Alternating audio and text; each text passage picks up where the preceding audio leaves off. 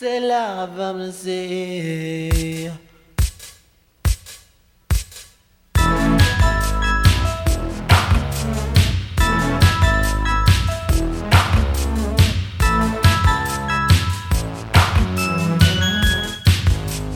On this episode of the Press Rewind Prince Lyrics podcast, we'll be talking about the Purple Rain era vault track, Katrina's Paper Dolls. And joining me on this episode is first time guest, India. Welcome to the show, India. Hello, Jason. It's so wonderful to be here. Awesome. I mean, I think it's uh, really cool because first time guests, I'm always happy to have new guests on the show. Mm-hmm. It's something I really value getting new perspectives, new ideas on songs. And being that it is your first time on the show, I always ask first time guests if they can give them give the listeners a little bit of a background on you, Mhm. uh, who you are as much as you want to share, and then also equally important, if not more importantly, how did you start listening to Prince? What was your entry point to becoming a Prince fan? And what is kind of like your connection to him and his music, if you don't mind sharing? Oh, of course. Okay, so to start, a little bit of background on myself. My name is India. Um, on Twitter, I go by Miss India M. That's probably where a lot of you know me from. Uh, I've been a Prince. I like to call myself a purple person since um, about 2013 officially. Um, but just a little background on myself I am a multimedia storyteller. I'm a student at Bowie State University, getting ready to graduate. Um, I'm a researcher. I have my own blog called M, um, I Am Funk Music Blog. I'm a writer over there. Um, and I also have a podcast, another podcast uh, with my co host, uh, Glennis. And we are Record Scratch, and we actually talk about music too. So um, that's a little background on myself. Um, as far as my entry into Prince, uh, yeah, I was it's 2013, 2013 or so. Um, Art Official Age was my entry point. Now I had heard about Prince, like, you know, I live in the DMV area, so he was played like all the time from I Want to Be Your Lover, Soft and Wet, from the 70s onto the 80s to the 90s. Um, Prince was always being played, but uh, before I had even moved to the DMV area um, when I was a child, um, I had seen him on a, I think it was, I want to say it was BET when they used to play music videos and they had music video segments on TV.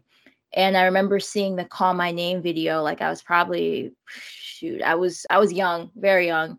Um, and I remember seeing it. And then I remember seeing the Super Bowl and being enamored by his presence and his just being able to like perform in the rain was just mind blowing to me. And I was like, how are you doing this? This is incredible as a kid. And, you know, he just had this aura about him that I, I couldn't shake.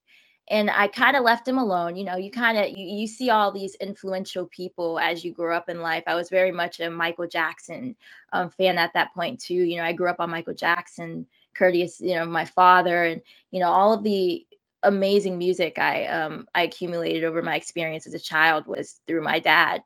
And so um, once I got into curating my own experience, my own listening experience, and making those decisions for myself, uh, Prince was kind of like the one of the first people I got into. And um, I come from like a hip hop background. I come from an R and B background, so that was kind of like my arena and knowing um, I was born in the tri-state area, so a lot of that hip hop hip hop influence was kind of in my life, and um, so it was kind of Prince was like a little bit of a departure um, because he did everything, and so um, I got into him when Art Official Age came out, and I remember I was listening to you. I don't know if you still if they still uh, do Music Choice. I think they do, but it's under another name now. Um, but Music Choice used to have these R&B, like these different channels, these different outlets where you can listen to music continuously um, with no commercials, no nothing, and you just have it playing on TV. And my grandparents used to play it on TV like all the time when I would go to their house. And so Art Official Age, like I think You Know came on, and I was Mhm. like just in love with You Know and um, and Art Official Age and i loved afrofuturism like that was kind of like my thing i always loved like the erykah badu's the you know george clinton parliament like all of that i, I was just in love with the imagery that they painted and so um you know Art Official Age was my entry point and um my official entry point rather and that's kind of where it went off from there. So I got to experience Prince on Twitter. I, I joined Twitter because of Prince. And um, I got into that, and you know, he had Prince Princegram, all of that stuff. And so I was just starting to get through his discography when he passed. Um, so I think I got up to 1999, and then he passed. And mm. um, so I had to just continue. And you know what? It, it did nothing. Of course, we were all mourning, but it did nothing but fuel me to research it more as a subject. And so as the years have gone by, I've taken on several independent like research study subjects and in, in terms of artists like Tupac and so on and so forth. But um, Prince was like my first person that I studied like thoroughly and gratefully, you know, I was in the area of all where all these books were coming out and all this information in Prince Vault was a thing. And, you know, there's so many resources at my fingertips and the community, uh, the purple community really started opening up during this time. And, you know, I always watched the community from a distance. And um, so I was able to actually like really get involved by this point. And that's kind of where my entry point of Prince was. It's pretty long story, but you know, it no, it's fascinating. Know, yeah, those little stages. It starts when you you really start seeing an artist, and it they become repetitive in your everyday life and your everyday listening experience slash viewing experience, and that's how it was kind of like a growing love, I suppose. And yeah, that's kind of where I started. And, you know, I love Prince to this day. And that's, you know, that's my guy, as people call him. It's my guy. So, yeah, that's awesome. So, like mm-hmm. about 10 years, give or take, then. Yeah. And with so much music in his catalog, did that, was that ever intimidating to you to have so, I mean, was it exciting or intimidating? A little bit of both to have so much music to have to or to want to cover and listen to and, and pour over in order to like really understand your guy? You know what? It it, it was I guess because he all of his albums were not entirely accessible on the internet. I loved the idea that I had to dive and dig for them. I had to, I'm really into having physical copies of things. Mm-hmm. So same the journey, right? You know, the journey, it just, I grew up like that, like having CDs, you know, and then when I got into vinyl, it was like, oh, I need to have everything. And I love seeing like album art just blown up on this 12 by 12 or, you know, CD compact disc size, whether it's that or whether it's 12 by 12 vinyl size. And so, with Prince going through his discography, I loved how I was able to go through it slowly. And, you know, I remember watching Purple Rain and crying and just feeling those emotions and, you know, being able to just track my journey by buying a piece of physical medium and um, a physical, like, you know, CD or vinyl. And so mm-hmm. the, the length of his discography didn't bother me because I was able to intake it one by one. But once I, once he passed, I, kind of felt that initial like man i wish i could have got all through all of this sooner you know um and i had heard certain songs but not like the entire uh album and its you know or the album in its entirety. And so it would be like something from emancipation. Like i had heard that but i hadn't heard you know the entire album the entire three hour listening experience right, so that's why I yeah three hours it's, it's a challenging it's a challenging listen emancipation there's so much music yes yeah, so much and you're like it's kind of like sensory overload in a way so you're like oh my gosh so when I got to Emancipation, I was overwhelmed. When we start getting to like multiple discs and like Sign of the Times, I was okay with because it's like two sides, but uh, or two disc, it was okay. But once you started getting to the three discs, I haven't, I hadn't like had any listening experience besides I think this I think no, no. Tupac is all all eyes on me was like two disc. So anything mm-hmm. past two disc, I was like, oh my gosh. Outside of like greatest hit sets like Stevie Wonder's, I think I think Musiquarium is like, is that more than um that might be more than like, but anyway, they they're like greatest hits, right? Or the sax right. vault, you know, uh yeah, like box sets and stuff. Yeah, like exactly. Yeah. So, um, but his discography was like, okay, well, um, at first I was looking at his discography, I was just amazed by it. And so I wasn't necessarily intimidated, but I was like, okay, well, I'm gonna have to section section this out. Um, how am I gonna get to this? And I just abandoned all of that. You know, I tried to organize and figure out, and I was like, let's just go as I feel. Let it be an organic process. That's the best way to consume music is when you feel like you're ready to move on from the next era, you do so by your own terms.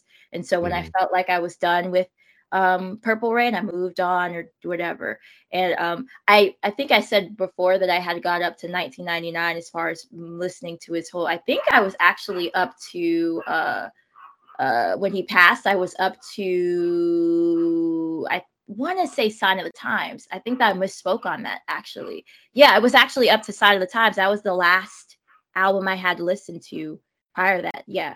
I'm sorry, I get confused sometimes because it was a lot no, of that's fine. music. But yeah, I was yeah, actually yeah. up to I was up to Sign of the Times by that point.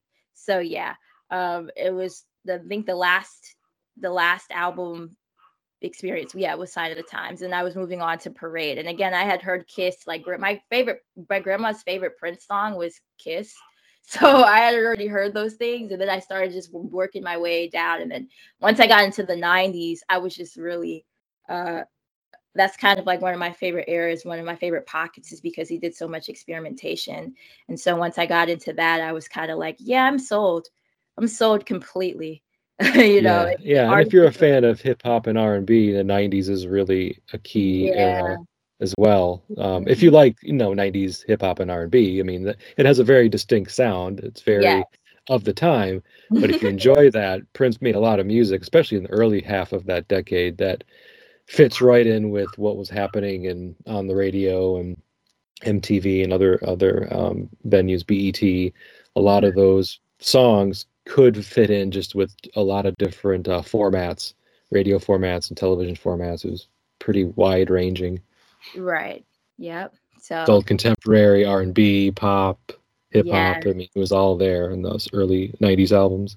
Right. Exactly. And you know, I had most of the stuff I had grown up hearing was his 80s, 70s, and 80s catalog. So it was very much funk and um you know, uh, very. I mean, this 80s sound has like a def- definitive sense synthesizer sound, mm-hmm. and you know, of course, the Linn drum machine was what he was really primarily using during like the first half of the 80s. So, I was very much into the 80s culture and I was listening to Ready to the World, Ready for the World, excuse me, during this time and you know that their influence. So I was actually listening to all of his influences before I listened to i mean not his well all of his influence and people that were influenced by him yeah yeah um, yeah and not knowing like oh they're connected so once i got into it i was like oh my gosh what you know melvin riley and prince cross paths they were like you know they're all the way in detroit and he's like not knowing like that's a small world you know and understanding like the the proximity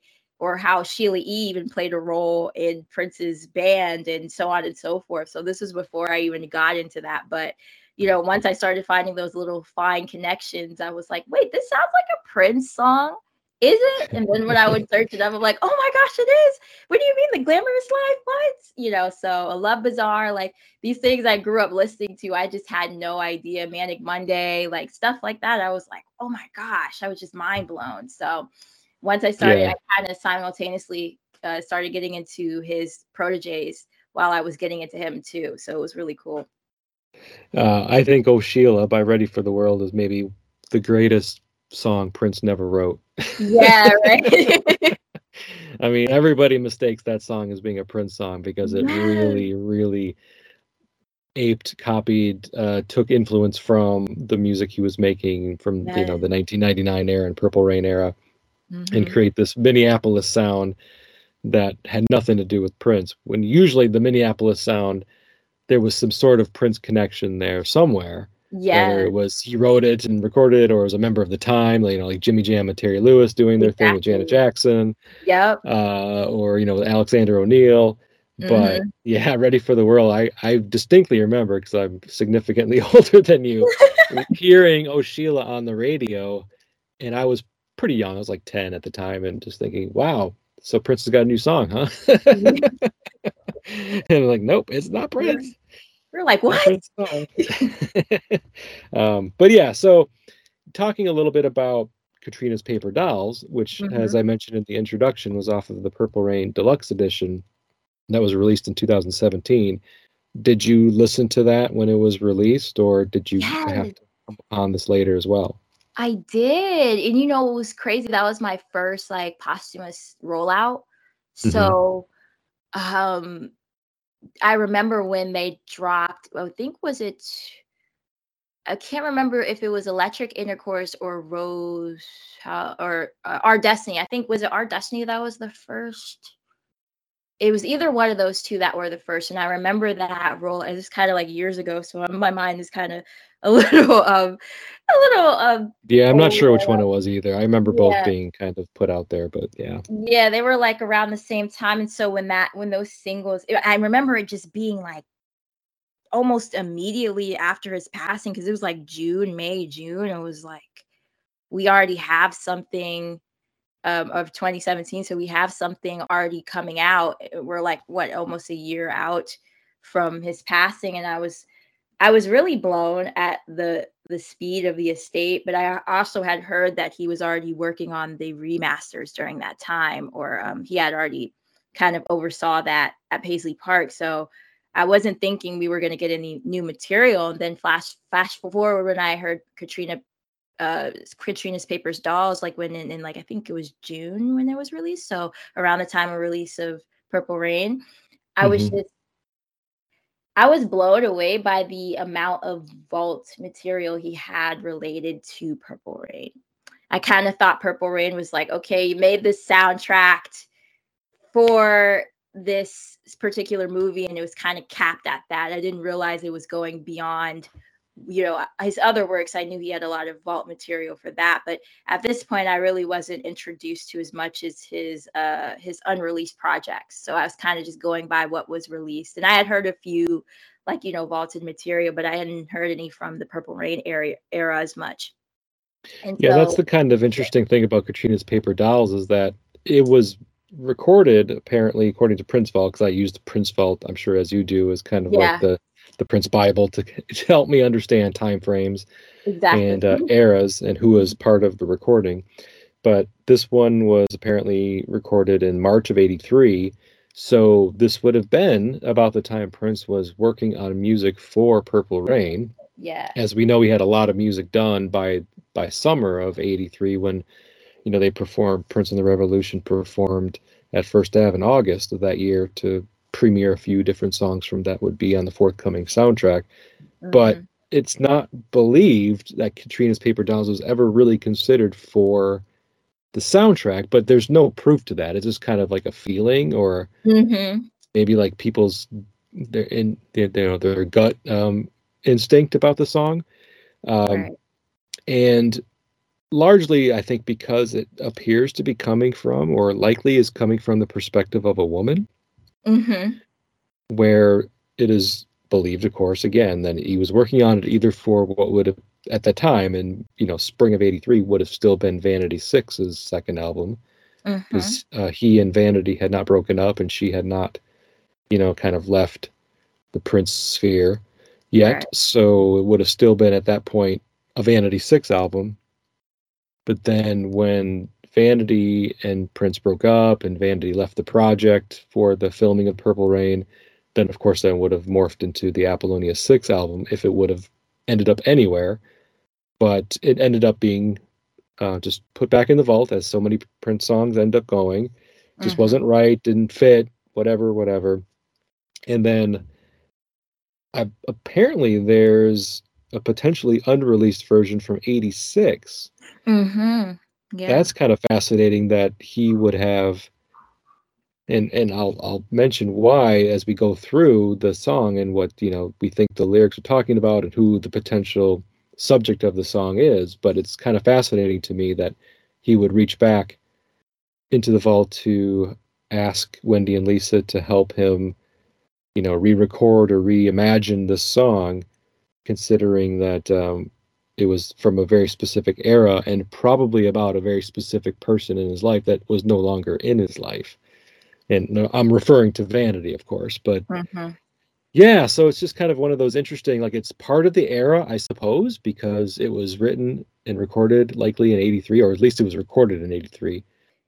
And it's interesting that uh, you say that sonically it has a purple rain type of feel to it, of course, but you know, there's the idea that it wasn't intended for Purple Rain.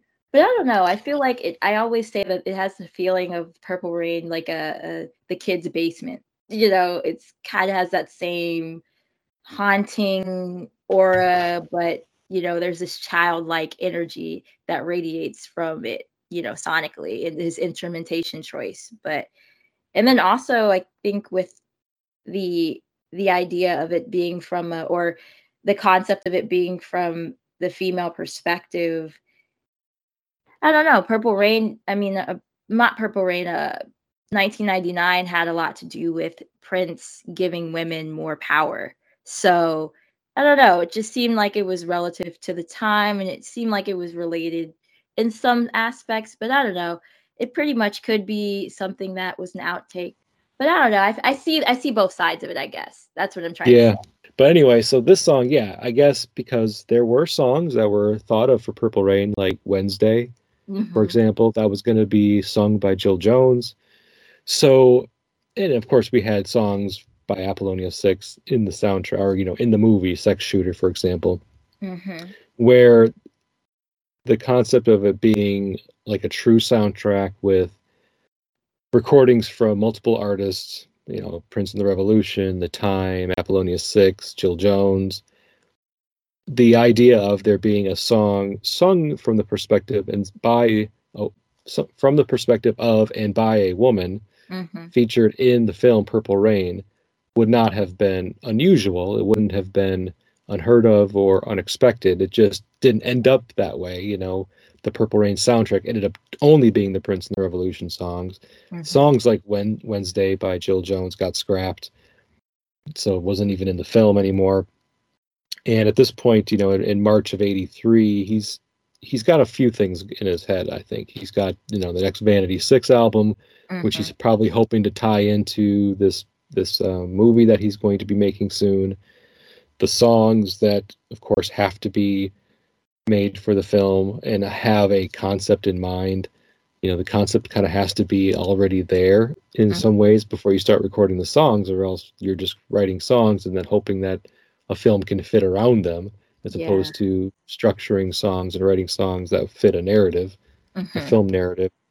So this song, Katrina's Paper Dolls, I think it's worth going through the lyrics at this point so we can start talking specifically about what we think the song is trying to the story is trying to tell mm-hmm. and maybe maybe not and how it fits in with the film it, it doesn't have to we don't have to shoehorn the purple rain movie into the discussion of this song mm-hmm. but because it was slapped on the purple rain deluxe edition you kind of almost feel like you have to a little bit like it's um, part right. of the discussion point mm-hmm.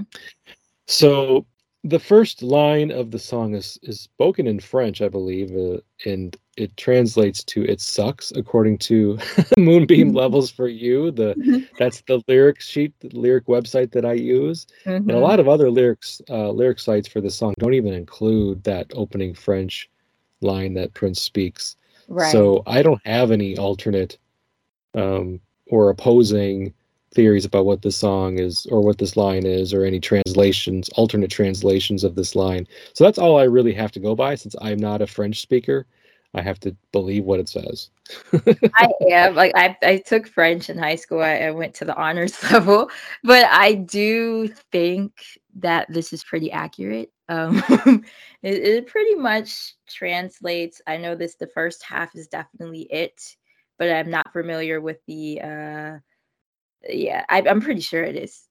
Yeah. yeah. I mean, it would be a slang word if, if, yeah. if it truly was sucks. Right. And of course, not every word in alternate languages has a direct um, translative word that you can apply to it in English. It's kind of like, well, this is generally what it's saying. Mm-hmm. If we were to say it in English, this is what we would probably be saying to match that feeling. But right, um, just thought it'd be interesting to bring that up because a lot of people probably skip past or you know just kind of gloss over that opening line because it is spoken in in French and in repetitive and, fashion too. so kind of yeah. an opening statement. yeah, yeah, for sure. Just kind of one of those interesting things. I mean, Prince would dabble in the French language a bit during the parade era and under mm-hmm. the cherry mm-hmm. moon, of course, but um, not really something he was doing a whole lot of in you know the early 80s right at least not that i can remember trina makes paper dolls one doll for every day One doll for every day. Her old man's been gone. Katrina makes paper dolls. For every time he told her. For every time he told her that their love was too strong. But then we get the uh, the first verse. Katrina makes paper dolls, one doll for every day. Her old man's been gone. Katrina makes paper dolls for every time he told her.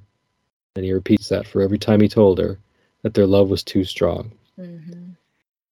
So this opening verse, I guess, for me, that kind of opens. It's it's like a story song in some ways. It's a little bit like a story song. Prince is speaking from the perspective of somebody else because it's Prince singing. But of course, if this was going to be given to to, to Vanity to sing or Susan Moonsie to sing or Brenda, probably would have been Vanity. Um, the then it comes from a more of a first person perspective. But since we got the Prince version, it sounds more like a story song. He's talking about this woman named Katrina, who's um, you know the main character of the song, and she's at home making paper dolls, representing the days that her man's been gone. What we don't get from this opening verse is where he's gone to, so it's kind of up in the air. It's up to the interpretation. Where has he gone? You know, is he at war? Is he in prison? Is he on tour? You know, if it's Mhm. talking about somebody who's dating somebody who's a musician and a touring musician. Well, you Mhm. know that that person's gone a lot. You know, and just kind of thinking, where is this person? Where is this man of hers gone? Right. And the title, Katrina Paper Dolls, we haven't touched on it yet, but Mhm. uh, Katrina was Vanity's middle name. Right. So that is where all of the connections are really brought into the you know the light as terms of where we think Prince's head was at when he was writing this song and who it was potentially intended for. It's it seems it's like on the surface it's very, it seems like it would be obvious to be about and sung by Vanity for that reason, if no other. Mhm. Uh, so in this first verse, India, what um, what are you getting out of this opening verse of the song? Uh, I mean, I, th- I think as a filmmaker, um, I always like like you said, there's this this vignette of this woman making paper dolls, and you kind of already get this damsel in distress or uh, kind of like a a vintage movie, like a 1950s, 1960s movie vibe of the song. I mean, at least that's what I I already kind of see visually. And, and then once we get into one doll for every day, um, one doll for every day her old man's been gone or so, and um, it just seems as though it's kind of like she's making these paper dolls to cope with the uh, the feeling of loneliness. And um, you get that right away. So the repetitive action of making things to cope with you know the uh, these these horrible emotions that katrina is probably feeling. And then once you said i was automatically thought about vanity when when katrina came into the picture right? Because her middle name um you know denise's middle name was katrina. And so i automatically thought about prince's relationship with vanity and how much there was so much you know couldn't you know it was really good when it was really good and then it was bad when it was bad and then so their their uh their their journey i guess as a couple in the industry and i automatically like when you said you i thought about being on tour. And so this opening sequence just tells me or this opening verse tells me a lot that you know it kind of just i automatically copied and paste to fit vanity and prince, if you know what i mean so Mm-hmm. I had already had that context. So when I was initially reading over the lyrics, I was kind of just like, huh, this fits, you know, their story. I was kind of piecing it together. And so in the lyrics, you just kind of see that there's this hole that Katrina is trying to fill automatically and that she's missing her lover. I mean, that's pretty clear. So that's what I gathered from the first um the first verse, but pretty much I echo everything that you're saying. I didn't have that much to add other than that it felt as though it was like a, a an opening sequence to a a 1950s slash 1960s film. yeah, yeah, I like that uh, because I also kind of get that vibe from it, mm-hmm. and I don't know why. You know, I there's nothing in the lyrics that is so evocative of a 50s or 60s film. I think it's Mhm. just the imagery that we apply to it because it, Mhm. it kind of speaks to more of a an older style of film yeah. a- a older style of narrative about you know it's it's very old fashioned sounding like the woman's at home waiting Mhm. for a man it, it- like that is not a typical modern day plot Right. the woman just hanging out at home waiting for her man to come home from wherever he is Mhm. that that's that's more it just gives us more of a feeling of the way things used to be when the woman stayed home didn't work out of the home so you they're at home more often than not exactly. waiting for their husband to come home from work or wherever he's at and so that might be why you and i both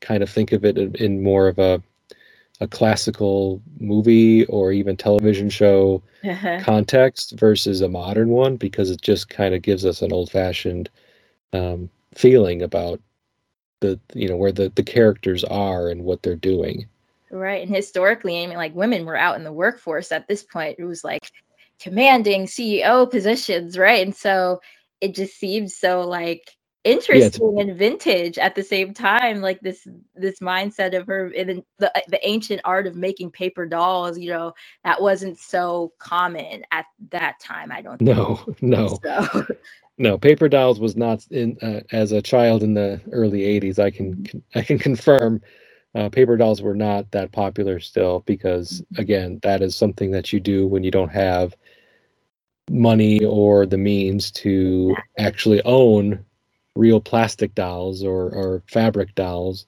Mhm. you make paper dolls and then you can draw and create different characters and and things of that nature but yeah i don't remember a lot of my um, classmates making paper dolls when we were kids so it's, again that's an also a very kind of old fashioned uh, way of of creating toys or playthings Mhm. um, the other thing I did want to mention because I agree with you there is once you know the context and you know, you know, Denise's middle name was Katrina, Mhm. and you kind of understand the time frame the song was written and the fact that they were still dating, it is it is very difficult to separate that when you're thinking of the song. Mhm. And so those who did not know that, it, it, it I don't think it changes really a whole lot. We just apply Prince and, and Vanity into these characters as opposed to just any random woman and any random man. So, but the thing I thought was interesting is even if we think it's the two of them, you know, and Prince is writing a song about their relationship at the time. This song in March of '83 was like still in the middle of the the 1999 tour Right. and that was the triple threat tour. So Vanity Six, The Time, and Prince were all on tour together. Right. So they would have, in theory, been Mhm.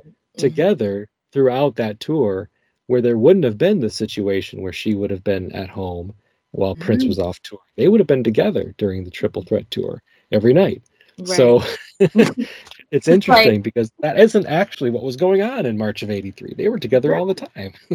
Right. That just it seems or maybe or she felt as though, you know, Prince was recording on a daily basis, but even when at the points where she wasn't in the studio with Prince, maybe he was alluding to the fact of feeling loneliness even while they were on tour. Like that Yeah, could good have been point. that could have been an issue. Um Yeah, you could feel lonely even if Mhm. you're with your partner. Some- right? exactly. So if if your partner's not providing, you know, the kind of support or attention to you because they're preoccupied, uh, Yeah. creating creating the next big thing, uh, the Mhm. thing that was going to catapult him to you know world superstardom. But so yeah, no, ve- very valid point. Mhm. Just because they're together doesn't mean they're you know emotionally connected yeah. at that moment. Mhm.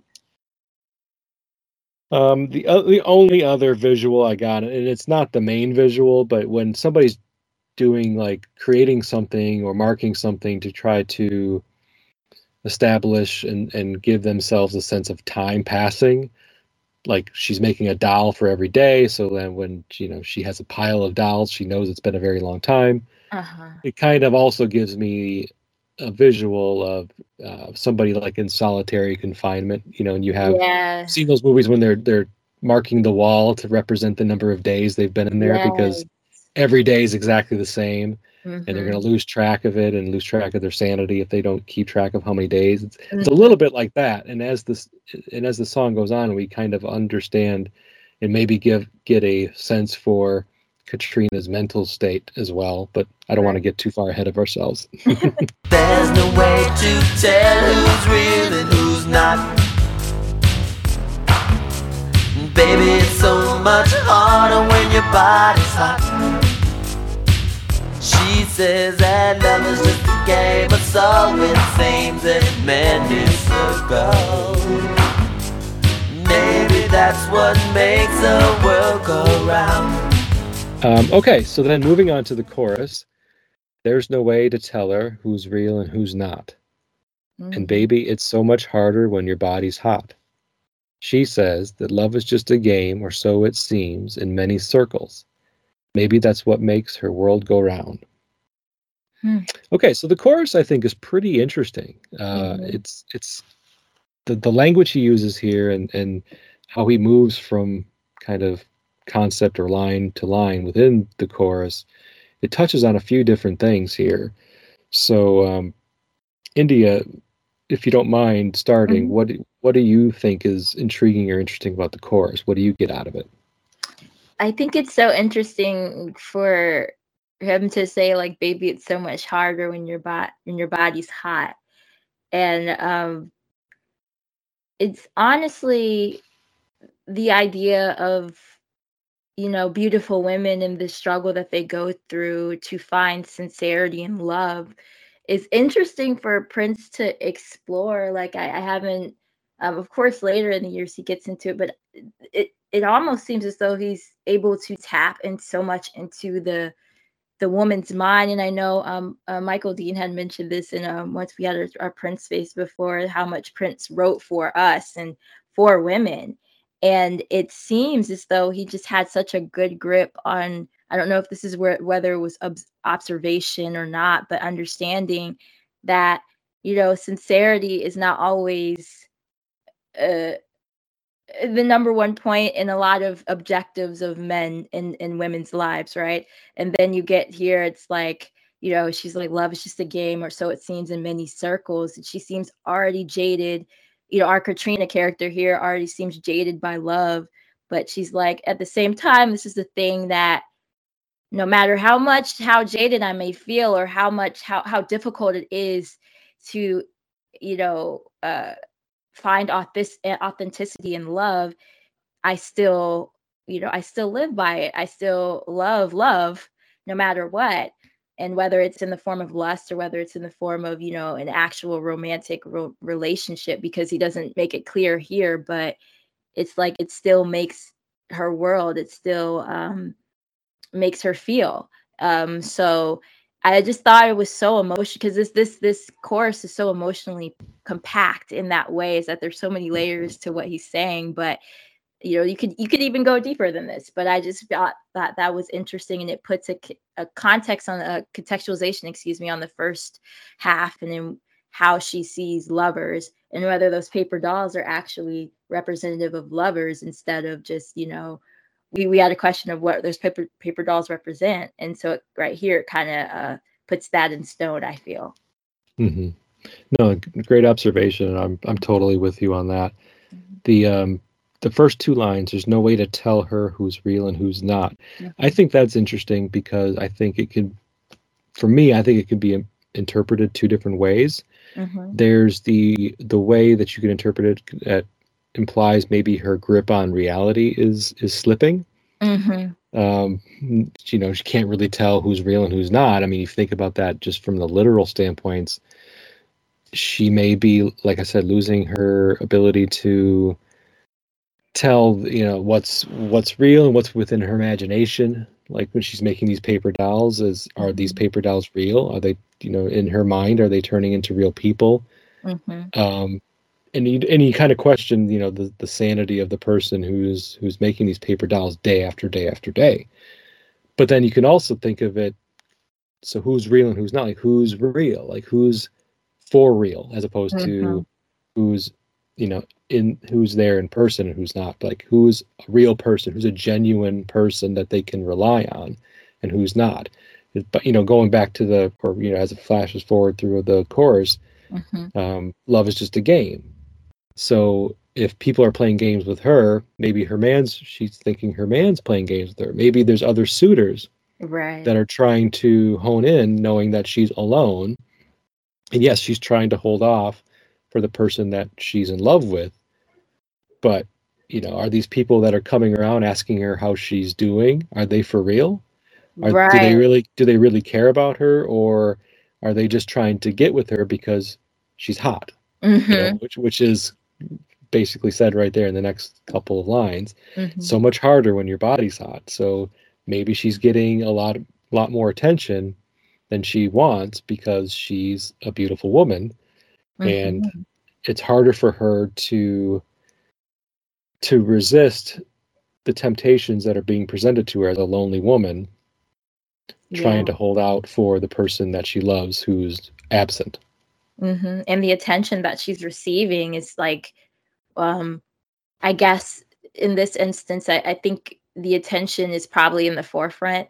Like the idea of, well, who's real and who's not, because your your in your exterior looks amazing, but she, in, in you know internally she could be, as we see, like there's so much turmoil that she's going through of missing this this uh her old man and quote unquote right? Mhm. which is like her her pres the lover that her, her true heart is probably going towards you know? But all these other people seem as though they're passing time and feeding into her and pouring into her even though the the old man above um, that has been gone for so long is not giving to her. So it's like she's uh the reality of her situation is it seems as though she's kind of uh, how do i how could i put this? Um if I tried to find a great way to word this, but it seems like her reality again is like jaded by the former interaction she had or Mhm. the interaction she's still having with the man that she's really dedicated towards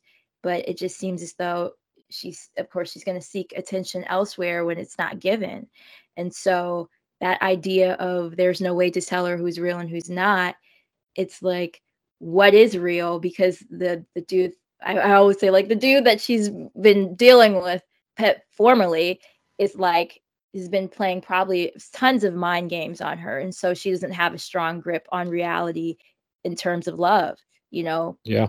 Yeah. Yeah, the the chorus I think is probably the deepest part of the song. Mhm. the the verses are pretty um they're basic bare bones narrative kind of here's what's happening here's what she's doing. But the chorus is what really gives us a, a bit more meat i think in terms of how to think of the song and and where the song is going and what prince is trying to say with it. So yeah i like the chorus quite a bit. Mhm. um the second verse if we're ready to move on do you have anything else to talk about with the chorus? No, I think I think when we were talking about the first verse and we were talking about um tallies and how uh, how it kind of relates to like oh I'm counting the days, right? It's Mhm. like are these days reality now? Like how Yeah. many days? Is it as many days as it she's like you know for, for one doll for every day? How many days though? It's kind of like which days are just the feeling of loneliness and which days are the actual reality of loneliness. yeah yeah Mhm. yeah we really don't have a sense for that at all the prince Mhm. doesn't give that to us Trina makes paper dolls. They all look the same. They play the same games. Trina makes paper dolls. It's better than being lonely. And love will make you lonely in the eyes of this day. So the second verse, Katrina makes paper dolls. They all look the same. They play the same games. Katrina makes paper dolls. It's better than being lonely, and love will make you lonely in the eyes of this dame. Hmm. So again, the paper dolls seem to be stand-ins for for men. You know, that's kind of the the implication here is, you know, they're they're basically a metaphor for men, Mm-hmm. and they all look the same. They all play the same games. So she again, going back to your comment about her being a bit jaded, Mhm. That that that's certainly something somebody who's jaded by love would say. Mm. Uh, all the guys are the same. Men are all the same. They just want Mhm. to play games. They just want this. They just want that. And you know, Katrina. When Prince wrote the song, of course, he's writing it from the perspective of a woman. We we have to assume that's what's happening here. Mhm. Now, is he saying that or she's saying that? I don't know, but yeah, I, I I kind of get the impression that this is what Katrina's thinking. Yeah, yeah. It doesn't say Katrina thinks they all look the same and they all play the same games. She it just says they all they all look the same. They all play the same games. So I get the sense that that is like what her perspective is on men at this time, even Mhm. though she's talking about dolls. So she's making the dolls and all the dolls look the same. But again, I, I feel, and, and you can tell me if you disagree, but I feel like that at this point he's talking she's talking about men, not, No, not no, actual dolls. yeah. Her history with you know whether they're meaning meaningless or meaning well in this case i would say it's meaningless interactions since they're just blank paper dolls to assume yeah, just yeah, good point. time to pass you know until she can get to her old man. And i think yeah i, I think you're on track there because it, her interior like i just think that's her inner thoughts right there you know Yeah. even though he's saying they you know right there it's just like a transition into okay katrina makes paper doll paper dolls and then we get into her brain as far as what she's thinking Yep, it's um, her inner monologue. Yep, exactly, exactly.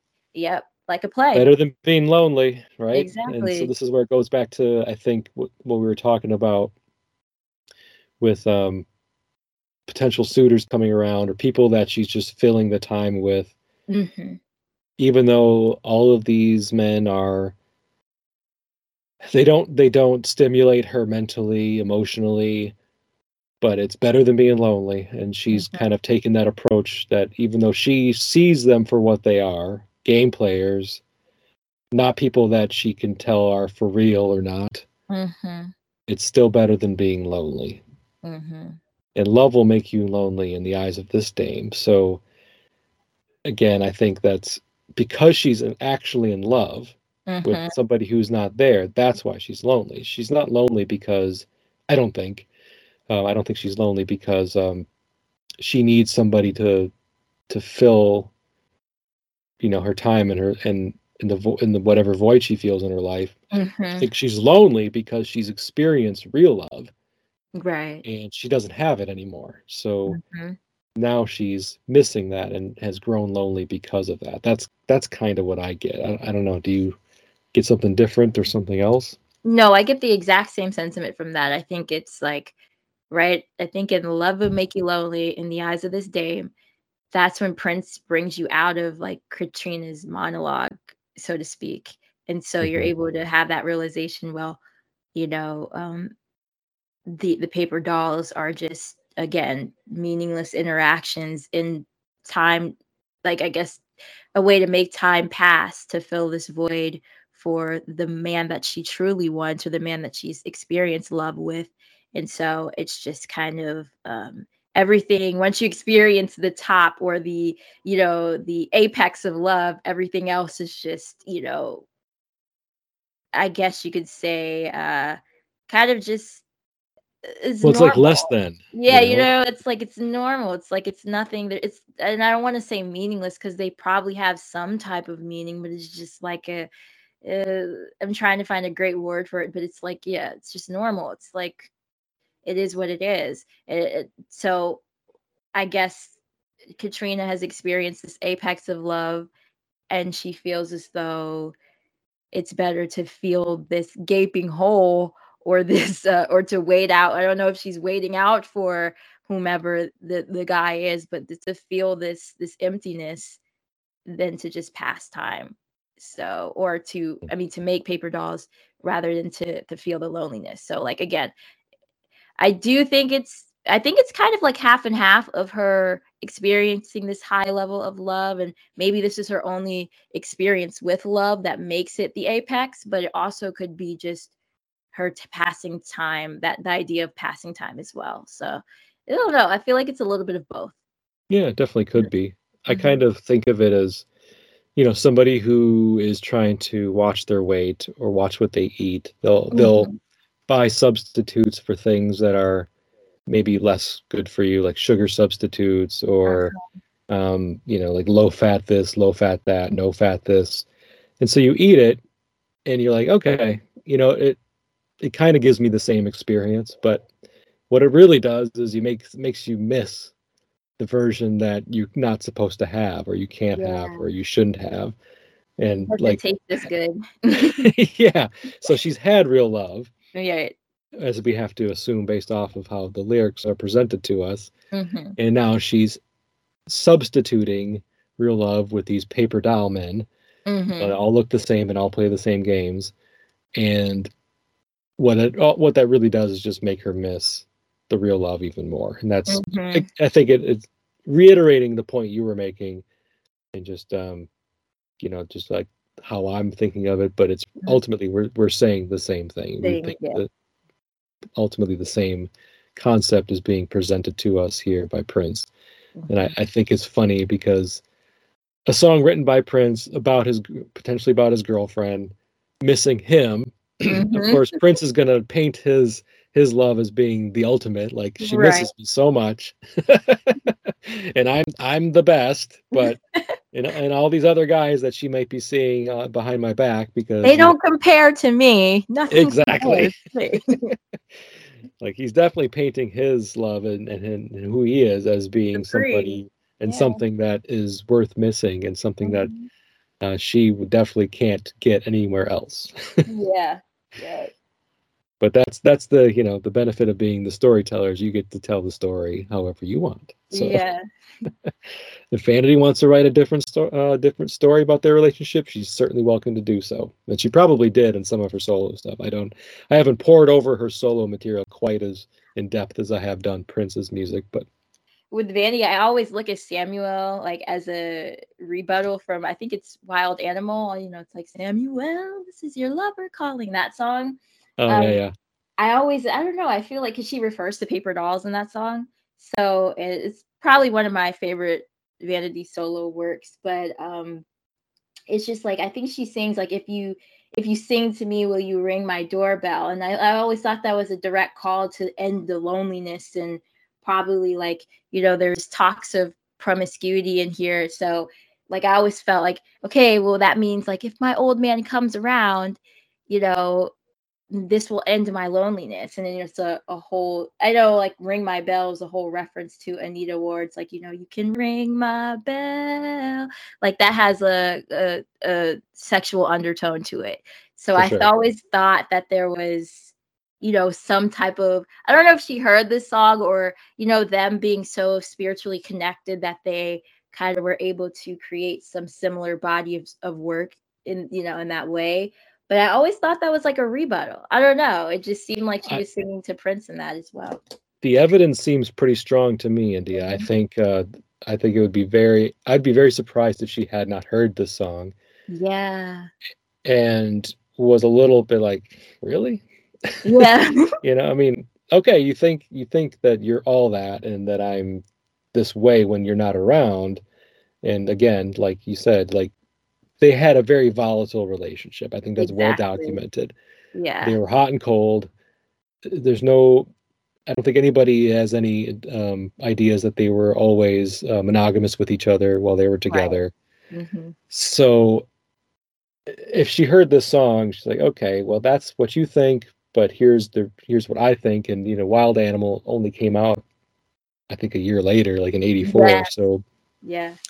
and knowing that it's interesting if she did write that song as a rebuttal to a song Mhm. that was never released because the only person who really is going to hear it and glean that level of uh, specificity and personal touch to it would be Prince. Exactly. And that's why I was like, I think it was a subtle yet if you know you know type situation. You know, you know exactly. and, and there's I can't. There's no scenario where I don't imagine Prince listened to Vanity's solo music. Yeah, no, he, he definitely had to. And I'm like, she was around pretty much for, again, the Triple Threat tour. So that for her for him to make a song about her and for her not to hear it is kind of like that that would be mind blowing but I'm, I'm pretty sure he had to know something you know hmm Yep. So the the chorus is repeated and it's identical to what we've already talked about. So there's really nothing more to say there. And then he does another repeat of basically the second verse where he says Katrina makes paper dolls, it's better than being lonely. Love will make you lonely in the eyes of this dame. They're all just paper dolls. He kind of just starts to um, scat a little bit and ad lib towards the end of the song.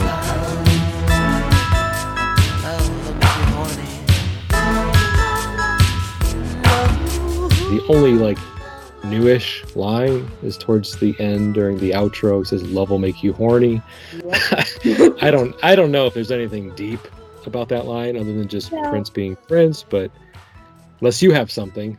no i just think that's a confirmation of what like you know the the idea of what the paper dolls are like they're definitely men so it just seems it we all we already talked about how paper dolls are probably a representation of her sexual history with you know meaningless encounters so i just think that was probably like the most maybe a confirmation if anything about what Mhm. those paper dolls are, mean or are and uh yeah that's kind of all i had for that there was nothing really special like to, No. to add to the pretty Agreed, agreed.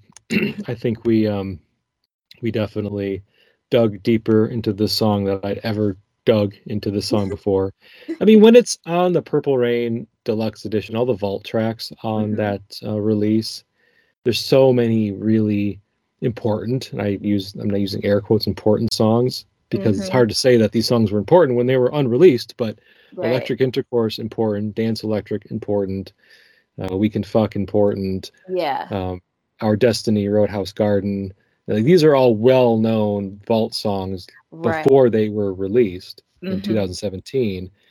I mean, Katrina's Paper Dolls was known. I mean, it was selected as in- for inclusion on that Crystal Ball 2 um, would have been released based off of the uh, voting at the first Prince celebration in 2000. But yes yeah. of course, as we know, Crystal Ball 2 never never came to fruition. So this Mhm. song never saw the light of day during um, Prince's lifetime Mhm. But I think this song doesn't get the same. The song isn't put on a pedestal in the way that some of those other songs that I cited are. I don't think Mhm. personally, but um, I but I do think, that- there's some. I think there's something. Mhm. There's some depth here, right? Yeah. Yeah, I do think it's interesting that, you know, whether it was the I mean it was the estate decision to like circle back to this after the like years years after the voting initial voting for it to be included on Crystal Ball, but that honestly could have been the definitive, you know, decision to include it on Purple Rain Deluxe Deluxes because it was voted once before. So I don't know, maybe that is what had to do with it, but you know, it's kind of here, you know, it seems pretty much of a um a straightforward song, but there is so much to unpack, like we said within the lyrics. I think there's, you know, there's much to read into. You have to be careful because you can read into this, but you could also kind of take it as is. And so um Mhm. I always want to be cautious because sometimes I have the tendency to overanalyze and I'll be like, hmm, what is this subtle message? You know, so maybe there was some depth here and some maybe there, you know, he could have basically just used her. He was like, she was probably the first person on her his mind. And so he used her middle name as, you know, a story, as a character um, in his story that he wanted to tell. This could very well be some about somebody else. But Absolutely. you know we never know but i don't know there's so many similar similarities and then there's the, the rebuttal i feel my personal opinion is that there's a rebuttal with samuel but you know it's all up to interpretation for sure Yeah, and, and thank you for uh, for mentioning that. This is the opinion of two people. you know? uh, you're absolutely right. He could have just pulled Katrina out of thin air, knowing that it was, you know, his girlfriend's middle name, but it Mhm. might have nothing to do with vanity. Just could be a song. Maybe he was thinking like this would be a subplot in the film about a, a woman, like you know, like Jill Jones's character is somebody who pines Right. over the kid throughout the Mhm. film. They they never date. She just has a crush on him, Right. and it's unrequited. And so maybe this is kind of an example of this person's psychosis of being you know jilted rejected not being you know being ignored not being taken seriously as a potential mate Mm-hmm. uh, or it could have been just like okay well the next vanity six album i want to get that out here around the same time as i release purple rain so let me start working on songs to be sung by a woman Mhm. i mean we don't know we don't know but you're right. This is two people's interpretation. We we seem to be on the same page. Uh, so whether or not that means anything i don't know but it right. it doesn't mean that this is a definitive this is what the song means period.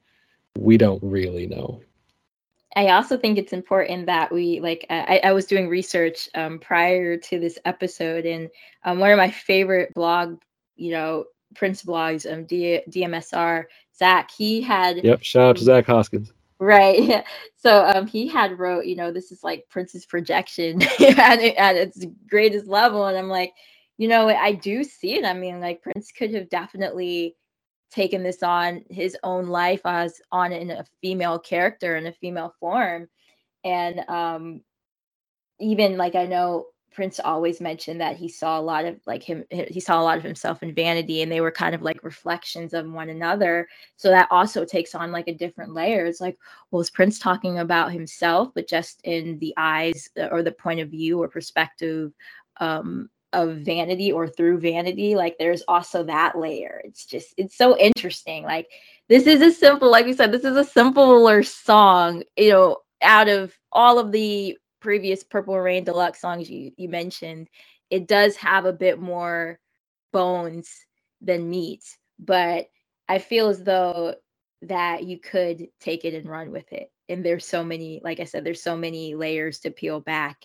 And just as you keep digging there's a little bit more meat there. There's a little bit more you know it's not always black and white. So i thought that was just interesting to bring up you know whether that has any significance or not you know we could see but yep yep agreed. Mhm. okay well i think that we have done a wonderful job breaking the song down india so i think Mhm. we i this will be a good time to kind of conclude the episode unless you have any final thoughts. No Think I we covered it all? Yeah i think we covered it all. That was pretty we probably covered more than we needed to. All and then some. Yes. Excellent. okay so then going back to to you do Mhm. you mind sharing uh, again your social media links or anything that you want to share with the listener where they can find you and maybe find what you're doing Of course. Um, I uh, I'm on Twitter. I am at Planet India M on Twitter. Um, on Instagram, I am at India Soulful Haze, and I also have a um, my blog page which you can follow. That is um, I am Funk Music on um, Instagram. I'm working on getting a Twitter for that, but that is to be announced. Um, and I'm also on Medium. I am uh, um, at I am Funk Music on Medium. And then also my podcast is Record Scratch. So you can follow us on um, Twitter over there. And we have Prince segments too, in which we release a tribute uh, to Prince um, on the seventh anniversary of his passing. But we have more segments to come. We've actually been recording, so they will be out soon.